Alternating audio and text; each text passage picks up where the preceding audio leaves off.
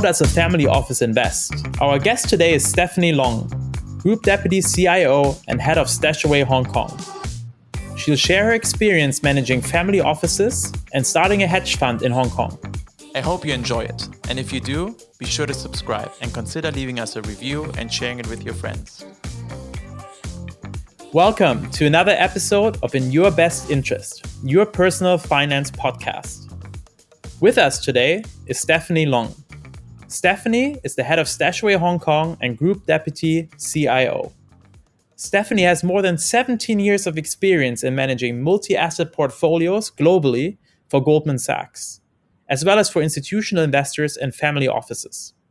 Her expertise in global macro and quantitative investing has enabled her to effectively manage multi billion dollar portfolios for her clients. Prior to finance, she began her career at McKinsey and Company, advising companies in the Asia Pacific region. Stephanie earned her master's in computer science in artificial intelligence from Stanford University and a bachelor of science in computer engineering from the University of Michigan. Welcome to the show, Stephanie. How are you doing? I'm good. How are you, Philippe? I, am I'm, I'm very good. I'm very good. And I'm uh, very excited. Obviously, the, the listeners, as, as I said, you are working with me at StashAway, so we've known each other for uh, quite a bit. But uh, obviously, more on the um, since we never met in person due to COVID, um, more amazing, huh? more on the work uh, work side of things. So I'm really really excited actually, you know, to get to know you a little bit better, uh, more from a personal standpoint, and kind of like you know work a little, walk a little bit through your career and see how you you know ended up at StashAway and um, what you think about investing in general, and uh, which will be super interesting for our listeners to learn from someone that you know worked in that industry for so long and in different uh, ways, such as institutional investing as well as with family offices, which we haven't really discussed yet. Uh, we've done private equity, right? We've done um, VC investing, but we really didn't um, effectively talk about uh, family offices yet. So very excited about that. That's great. What I always ask everyone on the show is, um, what did you do with your first paycheck? Because it is a personal finance podcast. So what was kind of like the first, you know, paycheck or the first time you had an experience with money? Like maybe it was like the first time you got an allowance from your parents or something, right? What was that something that maybe made like an impression on you when it comes to personal finances? Yeah, actually, I mean that was um, that was that was like actually a great question because it actually relates to my first experience uh, with investment as well. So I remember when I was maybe about six, seven years old, my father used to have a a Apple computer. Like back in the days, this was in what the eighties, so it was a Mac two, uh, and then he had this. This was when like the keyboard was still attached to the computer, so it was one thing. Uh, and he had this program that he asked uh, his brother to program because his brother is a programmer that tracks like stock prices. And they've developed some sort of uh, algorithm to actually uh, generate trading signals, like when to buy, when to sell, etc. And then he needed somebody to enter the daily prices of uh, major stocks uh, into the computer. So that was actually my first job. My first job was actually to take the newspaper at the end of the day every day at let's say I mean after my school at around six o'clock before dinner, and manually enter uh, stock prices like ending prices for for for the list of stocks that he tracks. Oh, that's I mean, awesome! yeah, obviously I didn't know what I was doing, but I was like re- really really intrigued. Um, I loved. Uh, I love anything that had to do with like computers or like electronics, uh, and then I, I guess that's how I developed maybe my first uh, interest in, in the stock market and investment. Yeah, no, it's super interesting. What what age were you at that time? You said I don't remember, like early junior school, so maybe six, seven, eight. I, oh I wow, remember. okay, yeah. long, long time. yeah, okay, long, that's, time that's super interesting. Yeah, so you got an early experience there in investing. That's the that's a, that's the first one that someone mentioned. This one, so that that's super interesting. And um, obviously, then you go to university and you study computer engineering and then computer science in your masters.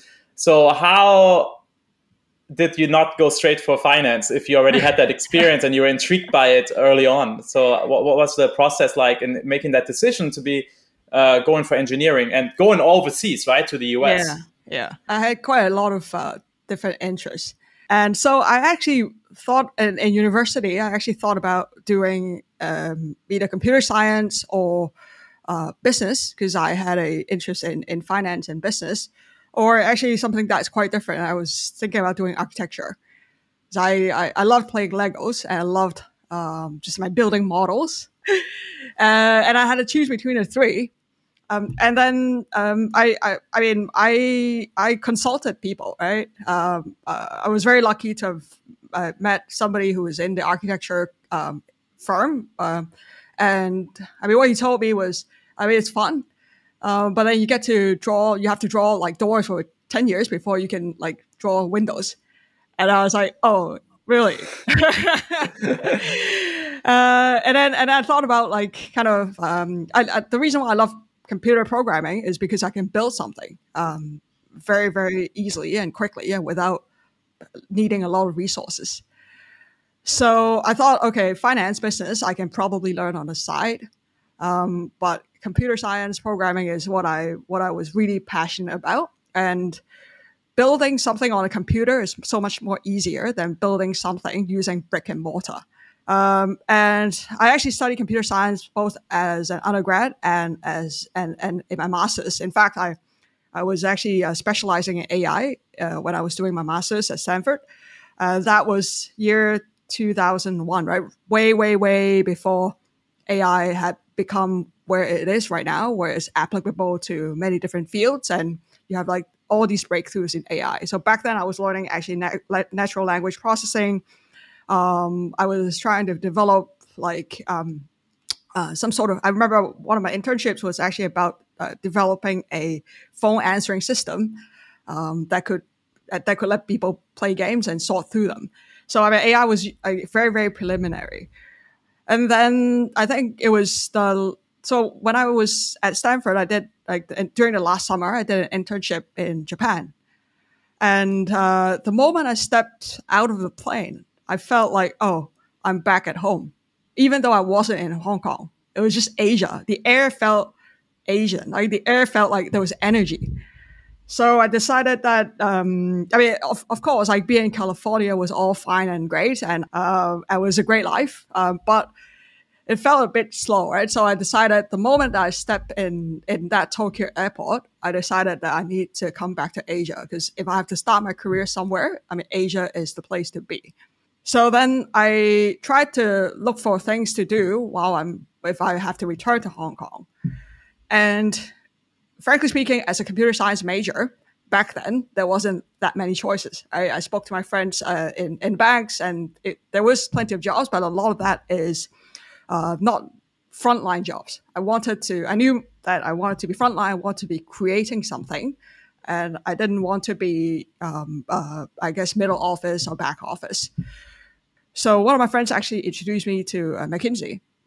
Uh, he was like, "Oh, there's this uh, consulting company you may want to try. They're hiring." So I was like, "Okay, fine. I'll, I'll, I'll go interview." But then I luckily I got into McKinsey and I started my consulting career there. Um, two years afterwards, I really thought that I needed to focus on a, a one domain, and I felt like because I did computer science already, finance investing is the other passion I have, which I didn't have a chance to explore. So again, uh, through a uh, friendly connection, I got introduced to the Goldman Sachs uh, strategy group in Asia and uh, got a job there and started as a research analyst. Um, that's kind of how it all how it all started. How, how you got into the financial industry, yeah, super interesting. And I think this is where we obviously want to kind of focus on today as well, because you know uh, after being an analyst, I know you also were a trader, right? So um, maybe we can actually start there because being a trader is something completely different than being a deputy chief investment officer at Stashaway, right? Yeah. So that that kind of like shift from from being a trader to to um, to being a long term investor that went on for many years, right? And so I think for like I said, for, for for people on the on the podcast, it's probably very very interesting to see also the trading side and then what you made you come over. So maybe we start by exploring a little bit what you know life was like as a trader now in in goldman sachs. Like what did you even do yeah that, that was uh now i think about it that was over 10 years ago um it was i was actually in my late 20s um and it was it was actually a very interesting environment so we were all on like this a, a trading floor with rows and rows of tables we're sitting kind of arm to arm next to each other. My uh, MD, who was my boss, was actually sitting right next to me. Every morning we had to go into the office by 6.50 and, and I mean, they were very, very strict on time, right? I remember being late for one minute one day and I had a really, really bad day that I, I, that I uh, my boss actually was uh, pretty harsh to me um, on on on being on time. But anyway, we start the day six fifty, and uh, we have some. We would have a traders meeting, uh, talking about kind of what happened um, the night before, like how our P and Ls have changed, like overnight, etc. And then we'll also have like a sales meeting where the whole floor kind of talk about what we're going to um, tell clients about today. What are some of the research topics that that that are of importance? And then we start the day uh, basically trading, right? Hong Kong starts. So I was actually um, trading the Hong Kong China portfolio. So what we did, um, we were we were called we were so-called prop desk in the bank, and um, we basically manage the bank's uh, equities positions to facilitate uh, number one to facilitate client flows. So if a client wants to buy and sell, uh, we take the other side of that flow. Let's say a client wants to sell something, sell some stocks, uh, but they don't want to sell in the market. So they come to our desk and we would give them a, a price. Like I'll, I'll, tell them, oh, for that amount of stock, sometimes it's not very liquid, right? For some stocks, or it's a very, very large quantity that if they offload, it would impact um, the, the, the, actual share prices. So they'll come to us and then we'll give them a price um, and then we'll take the stock. So, and then we'll try to also find the other side try to find a client who is willing to to buy from us. But we, being a facilitation desk, we facilitate the trade. And to facilitate this trade successfully, um, of course, I mean we we we take the spread, but also sometimes we have to take uh, risk positions uh, overnight or over a period of time. So then we have to take a um, a, a position on how we think that stock or that that particular instrument will perform during the time that we have to hold it or uh, long it or short it so that is um, that involves kind of having views on markets having views on stocks and then also um, a, a, part of my job was actually to manage just the firm's uh, own money right because we we also are assigned a a, a, a, block of money that we need to make p- uh, profit out of so that was actually my first, um, I guess, professional investing experience, but it was very, very short term, right? Sometimes we hold things for a few hours, sometimes we hold things for a day. And for some positions, I mean, we can hold for like weeks, right? But every day, uh, actually every hour, uh, I remember there was an email going around like the whole floor telling us how the P&L was for each trader. So, so very was, competitive. it was it was actually yeah very very high pressure because your boss and your peers and even your uh, subordinates, your analysts actually see all the P&Ls uh, for everyone. And sometimes it's I mean in in in the short term, uh, the fluctuations are hard to hard to estimate. Right? Um, yeah. It's it's actually a, a random walk, uh, in my view, in in a very very short run. But um, but then you have to manage these volatilities. So then risk management actually became very important, and I think that's kind of where I learned about risk management. Uh, it's a very very strange job, right? Because I think uh, there aren't. I mean, most of the jobs you start your day, you go in, you put in hours, you know you're adding value. Right? You know you've you're adding value to the company, you're adding value to society or whatever, right? But being a trader, you never know like, at the start of the day whether if by going into work you're going to create value or destroy value. Uh, and uh, of course, I mean, I you make money some on some days and you lose money on some days. And on the days that um, you lose money, you go home feeling like, oh, I've actually I actually shouldn't have gone to work. I, by not going to work, I actually wouldn't made have made that wrong decision. I wouldn't uh, uh be destroying value. But uh, yeah, it was there was a lot of decisions that we needed to make, and I mean, obviously, some of them were good, some of them were bad. Um, but it, it, yeah, it, it it actually, I think, at the end of the day, what it taught me was it was extremely difficult to make money in a in a short term trading environment.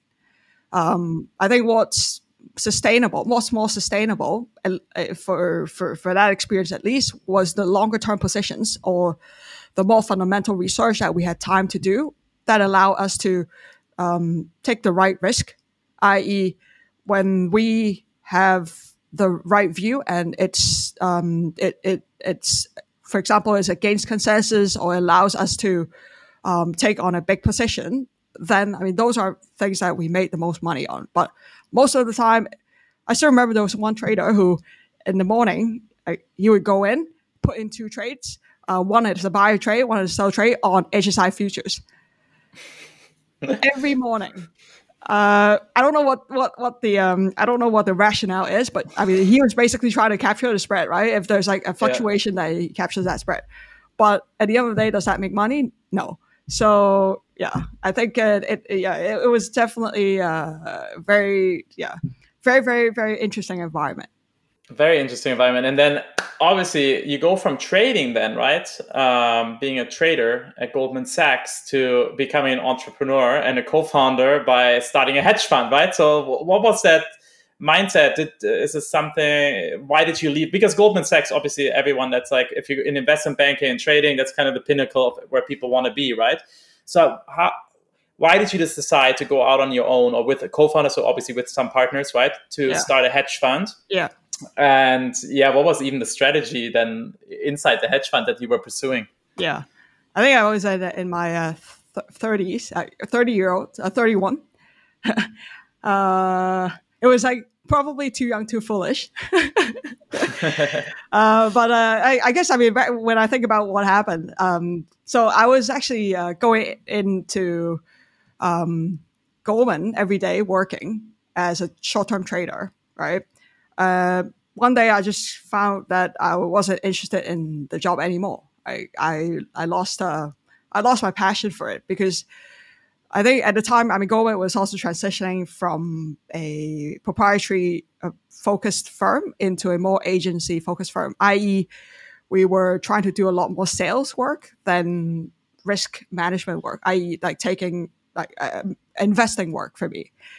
Uh, and uh, I, I I went into the role uh, being super interested in investing, but not so interested in selling. So I was finding it if I had to spend like 70, 80% of my time like being a sales, like that's not what I enjoyed.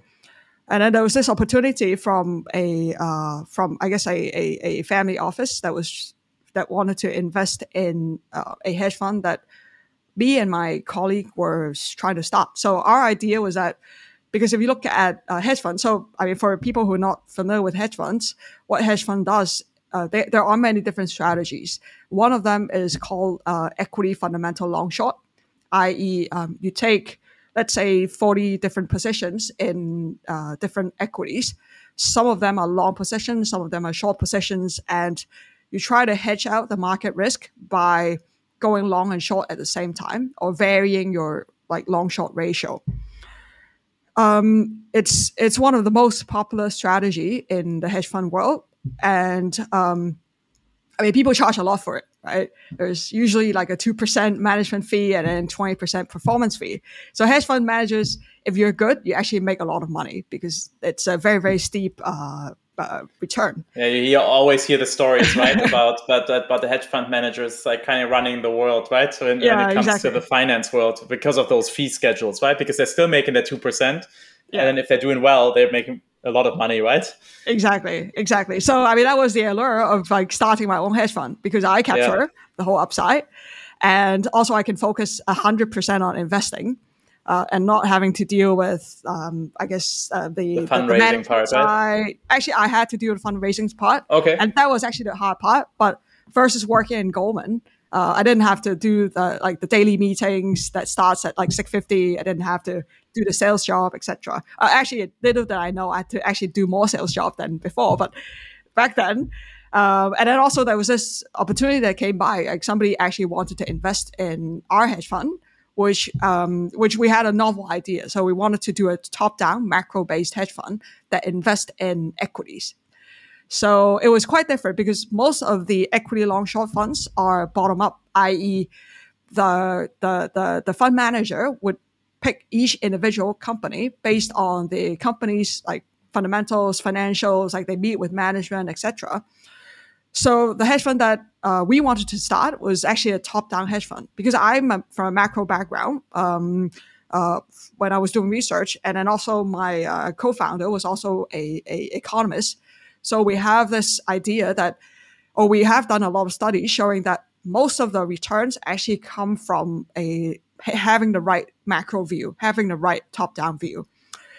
Uh, so we we had the uh, we wanted to start a hedge fund where we drive the investment decisions from top down, but then we express it using stocks. I.e., let's say, I mean, we're for example, we're in a economic recovery and we wanted to go long the cyclical sectors of the market. So we in the cyclical sectors we pick the stocks um, that uh, that are that are early cycle. Right, we've picked a few of these and then we go short some of the uh, interest rate sensitive stocks. Let's say I mean utilities, right?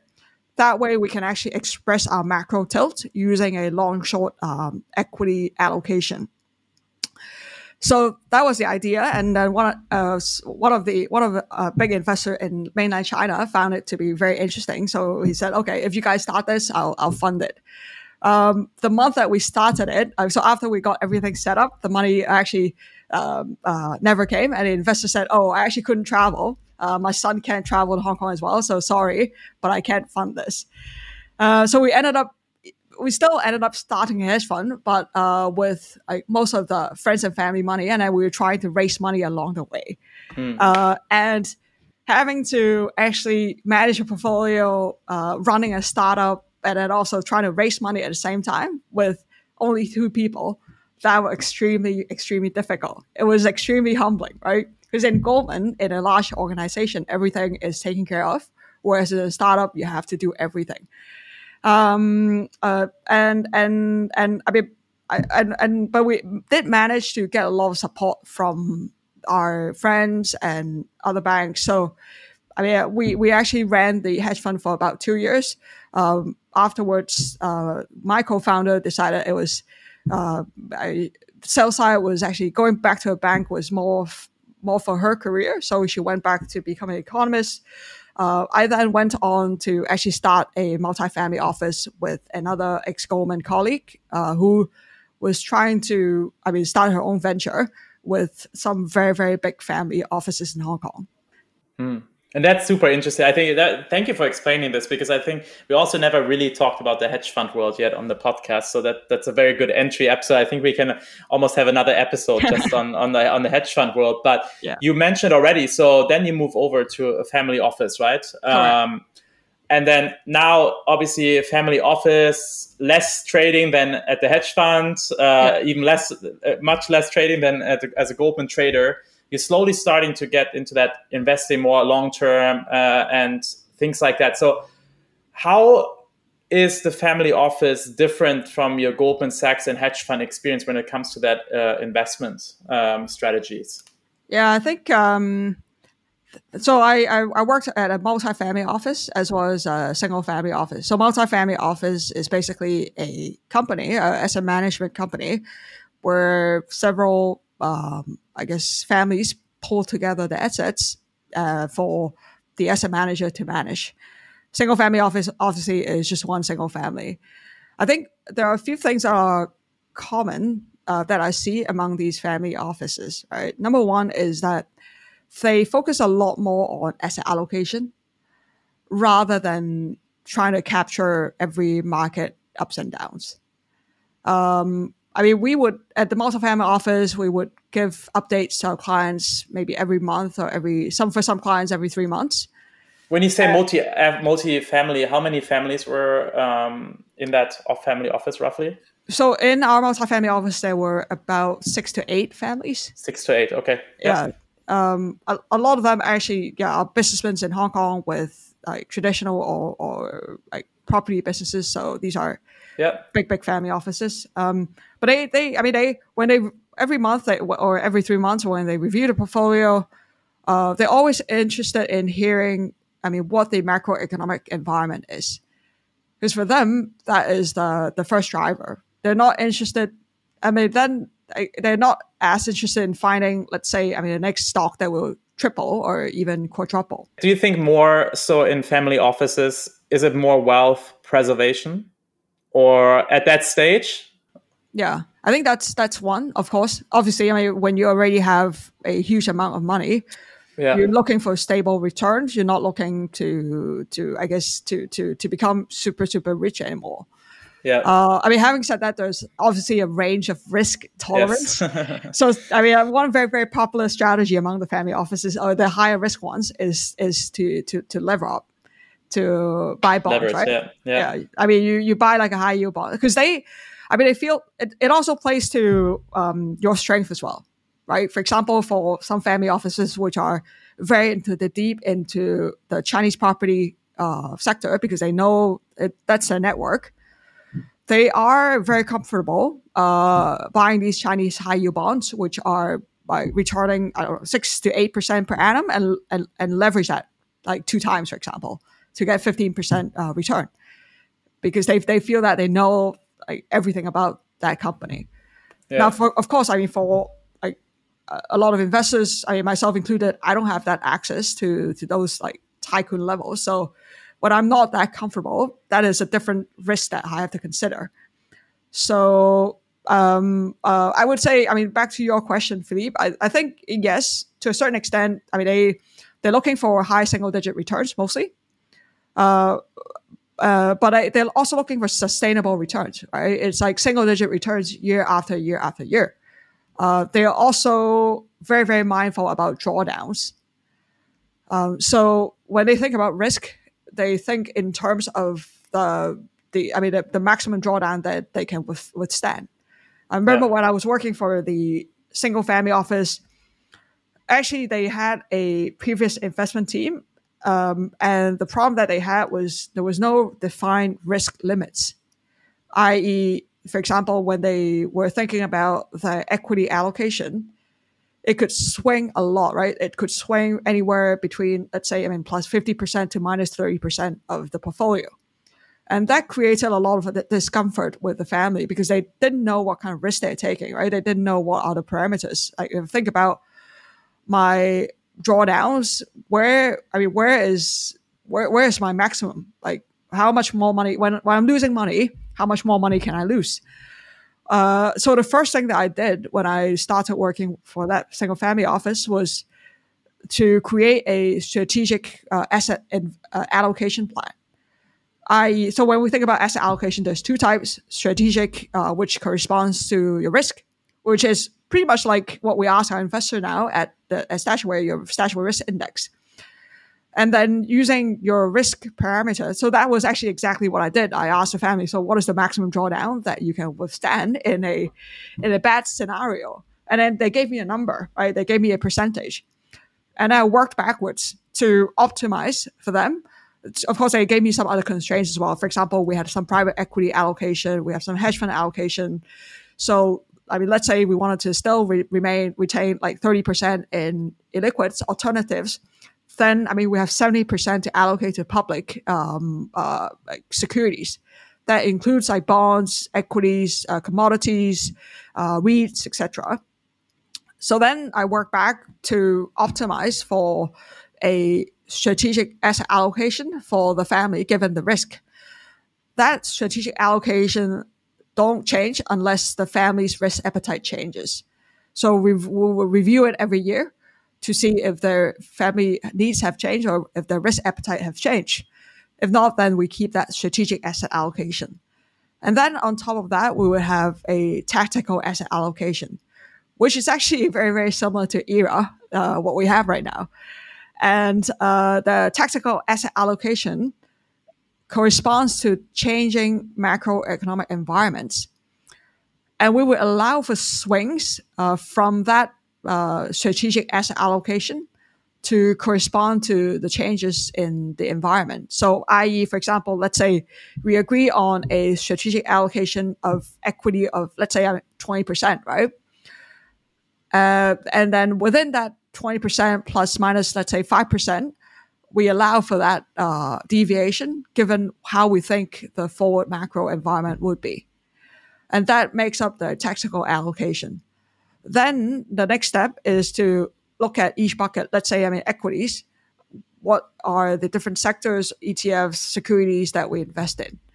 If you have a big family office, so like the the single family office and a multi-family office that I was running had about I mean six to eight people in the investment team. Then I mean we have the resources, right? So we can have people looking at specific securities. Let's say I wanted to have 5% in US technology. I had an analyst that could drill into the companies and pick the stock for me. Um, but an easy way to do it, of course, is to use ETFs. Uh, the, I would I would say, frankly, I mean, the difference it maybe is twenty percent. Um, but having that sort of asset allocation and risk framework in mind that's a holistic way to think about a portfolio. Because in, no, absolutely. Yeah. yeah. No, no, go ahead. So what, what I wanted to, uh, if I take it a step back and actually say, okay, so you did the, you know, you did like more the public markets part of the family office, right? But let's say a family, usually business owners, right? Or you said, you know, make money in real estate, right? Do you also then have a meeting with the because in a family office, that's part of the family office, right? They look at everything the family does, right? From taxation, tax strategies, estate planning to equities. But maybe, like you said, they, they might have 90% of their net worth is still in the family business or in, in real estate if they, you know, that's where they make their money in. So did you look from that level and look at diversification as a whole? So when you know like for example what i like to do is when i do financial planning with clients on a one-to-one basis or with the family i like to look at everything from the top yes. and then say hey yes i'm not the specialist in real estate but we, you can have one you know that you know do your real estate stuff. But because a lot of times people are overly concentrate on what they're good at, right? So, yeah, for sure. you know, startup employees, you know, like the, you know, right place, right time. You know, having a lot of stocks in one company, getting more shares every year by bonuses, right? Or they in real estate investors, they have like ninety percent is real estate. But yeah. is that something why the families also then employ you, and like how much does that all factor in, right? Because yes, you can have a drawdown on the liquid, like the the public market side, but maybe the other side is up, right? So how did you guys uh, manage that? I think I think that's a great point. Um, it it of course it differs from family to family, right? Yeah. But uh, that goes into the strategic asset allocation as well. So if there were things that we would not invest in because let's say the, the family is already heavily invested in, um, let's say the family is heavily invested in property.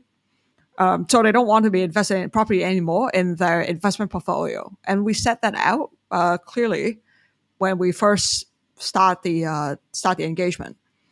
Uh, on the other side, I mean, there are families who just wanted to invest in properties, right? They, I mean, they yeah. just wanted to have the all the assets in in in in one sector because they feel like they know the they know the network, they know what's going on. So there's a there's and, and there's nothing much that you can do about it. Right? You can advise them all day that oh you should diversify, you should diversify. But if I mean if, if they really know what they're doing, then I mean that's how I guess also it relates to the first generation, the, the difference between the first generation and the second generation as well.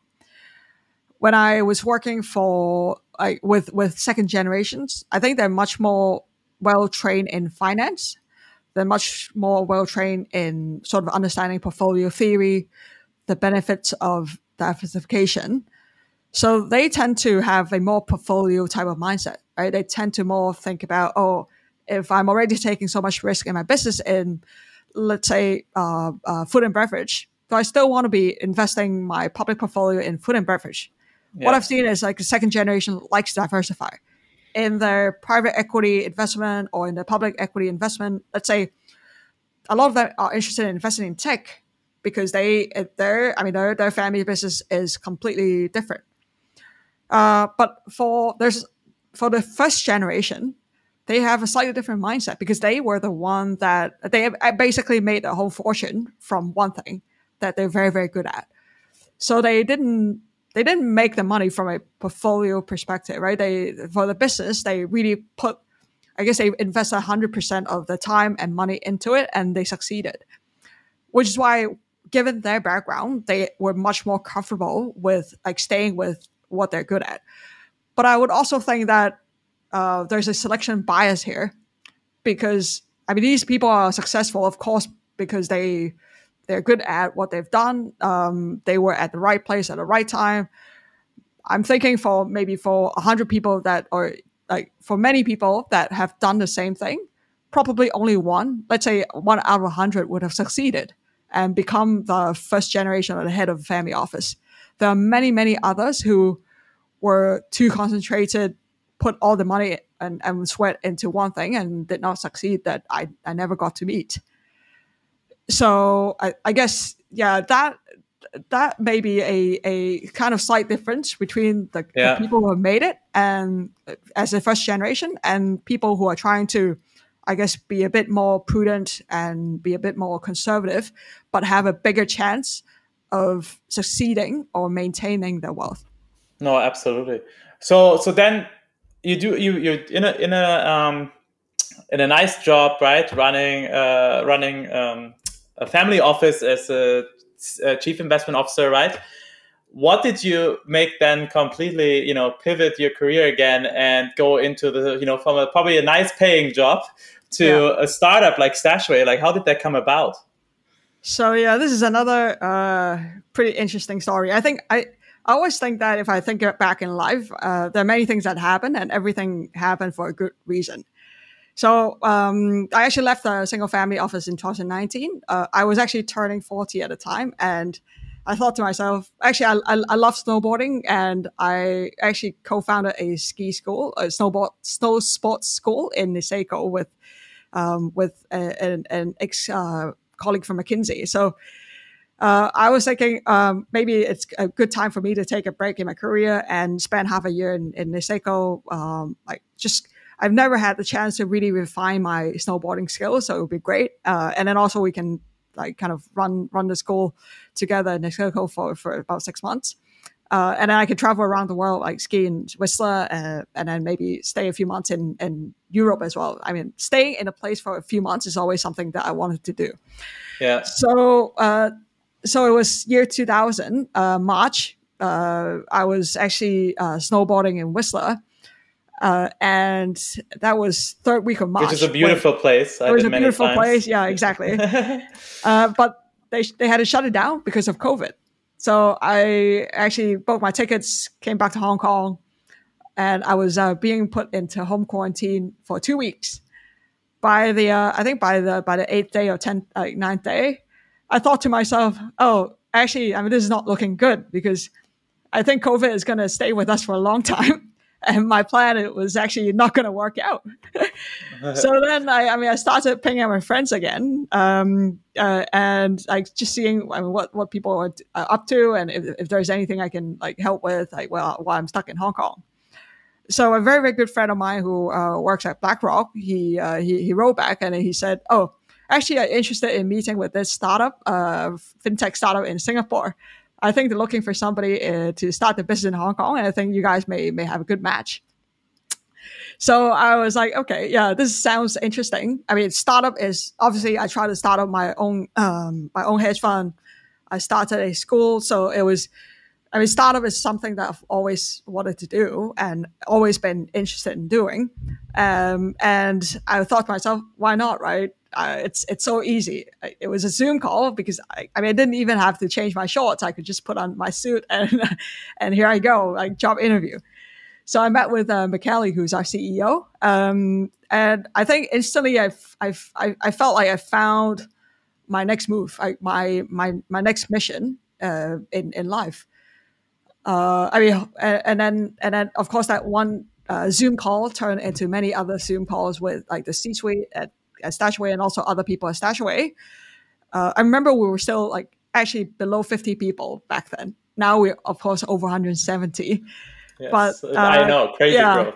crazy growth. But but I, I felt that number one, to me, people is the most important thing uh, in a startup company, right? Because the, your your the strategy can change, your products can change, but then the people wouldn't change. And everybody I met with at Stashaway number one had um, had the same goal like share we share we share the same value of like really trying to empower people to build wealth over the long term. And that actually echoes with my values very well. And then secondly uh, the company is super transparent.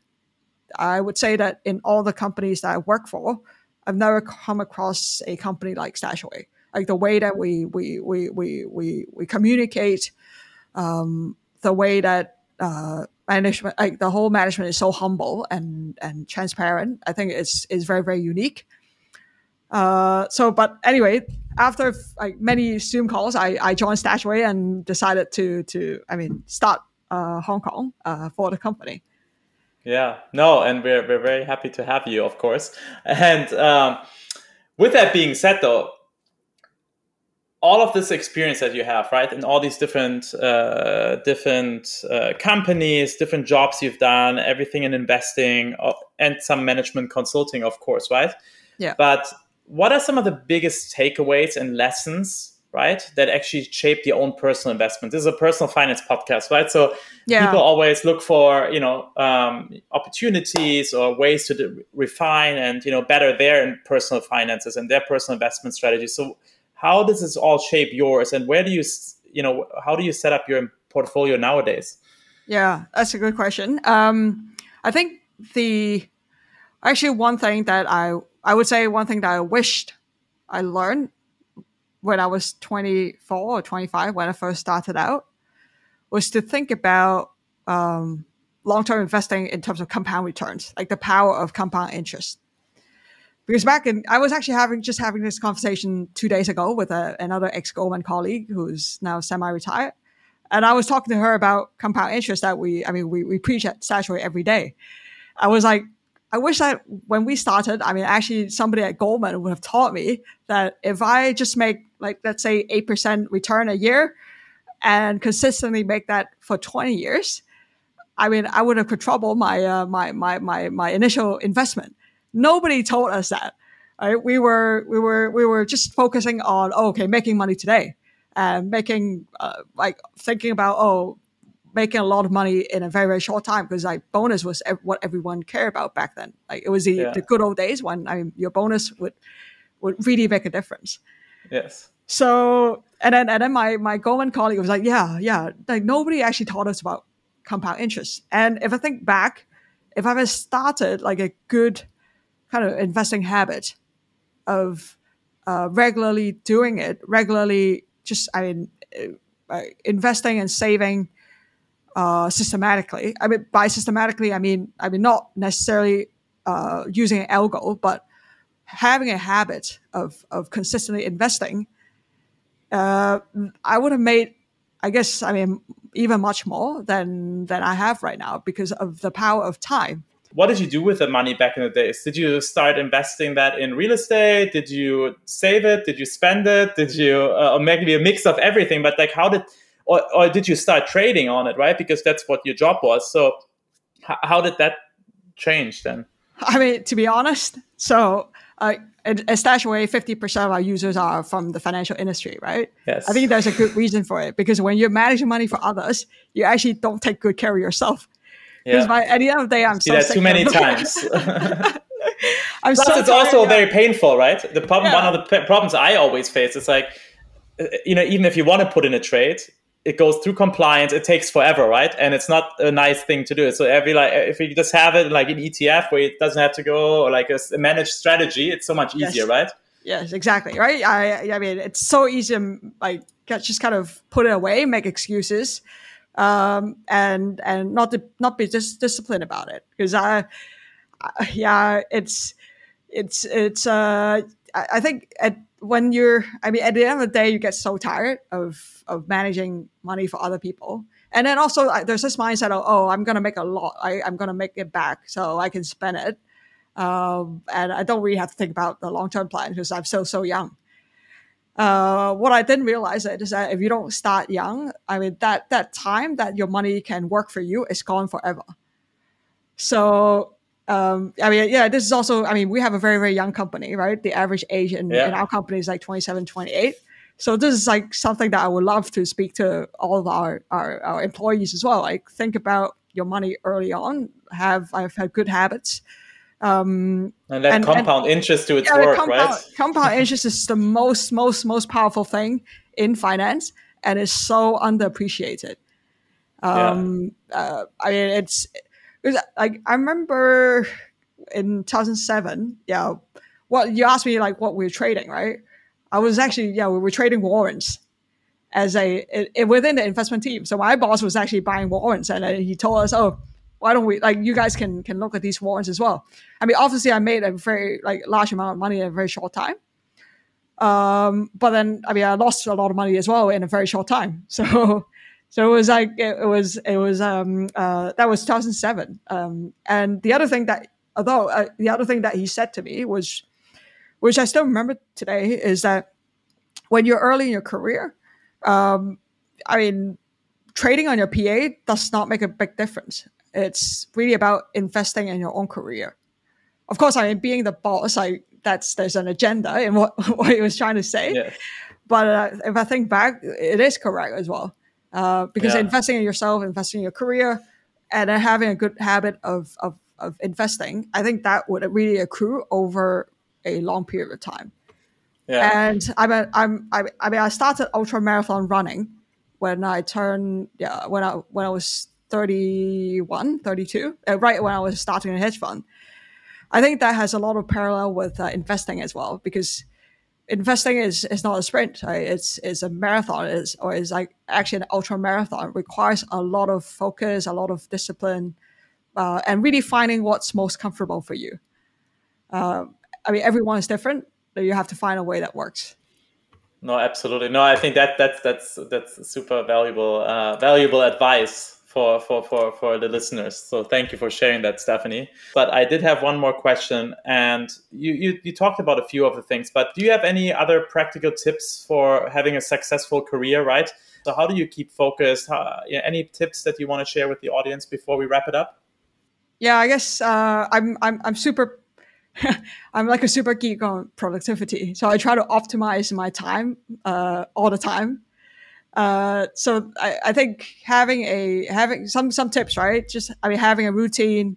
Uh, I have a morning routine to make sure that I start the day right. You have to start the day. So every day um, is important because your like your every day makes up your life, right? So I want I, I would try to make sure I start my day in my best possible mindset and in my pos- best possible shape. Um, I, I, I, I, I, run a lot, so I do all my exercise in the morning. I have my morning routine um, just to get my, my mind in the right frame. Because as the day goes on, your willpower actually decreases, which is why also, I mean, you hear things like eat the frog in the morning, which is correct. Because at the end of the day, I just want to kick back and have a nice glass of wine.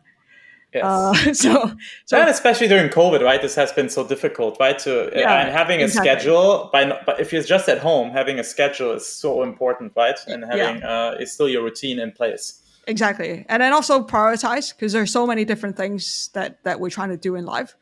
I mean, I'm a good example. I think I have I have a lot of different interests and a lot of different uh, things I like to pursue.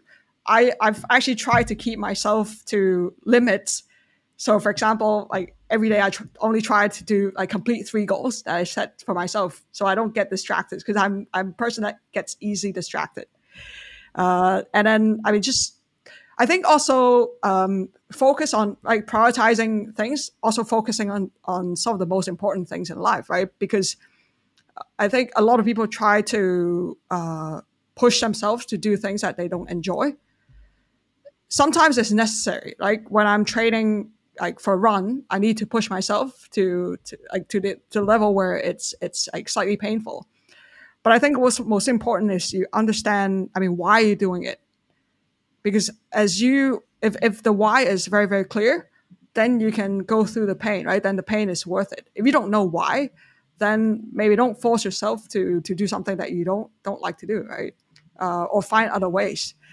Uh, and then there's a few things that I don't compromise on. Uh, I don't compromise on my exercise time. I don't compromise on my sleep. These two are the most important.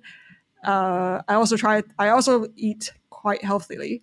Um, so I mean, just some tips because yeah, as you get older, I mean, you need to kind of maintain uh, these like no, absolutely, no, super, super good tip. So that's awesome. So thank you so much for sharing this, Stephanie, and to the audience as well. Hey, if you you know want to connect with Stephanie, I know she's also active on LinkedIn. Um, so connect with Stephanie. If you want to learn more about Stashaway and, uh, and what we do in Hong Kong, also feel free to reach out to Stephanie and the team over there. We have some, uh, we have AMAs all the time. And if you want to learn um, uh, more on the investment side of things, actually myself, Stephanie, and our chief investment officer, Freddie Lim, we have a separate podcast, uh, which is our market commentary on um, twice a month. So um, we will put the links into the show notes below as well, so you can uh, listen to that as well if you want to have a more investment focused, uh, more up to date um, show. With that being said, Stephanie, again, thank you so much for being with us. Thank you so much. Uh, have a great day. That's it for the show this week. Thanks for listening. If you like what you heard, subscribe and leave us a review. The reviews really help us, and we love reading your comments as well. In Your Best Interest is hosted by me, Philipp Müller. We're produced by Stashaway, and we're mixed by Mo Ramley.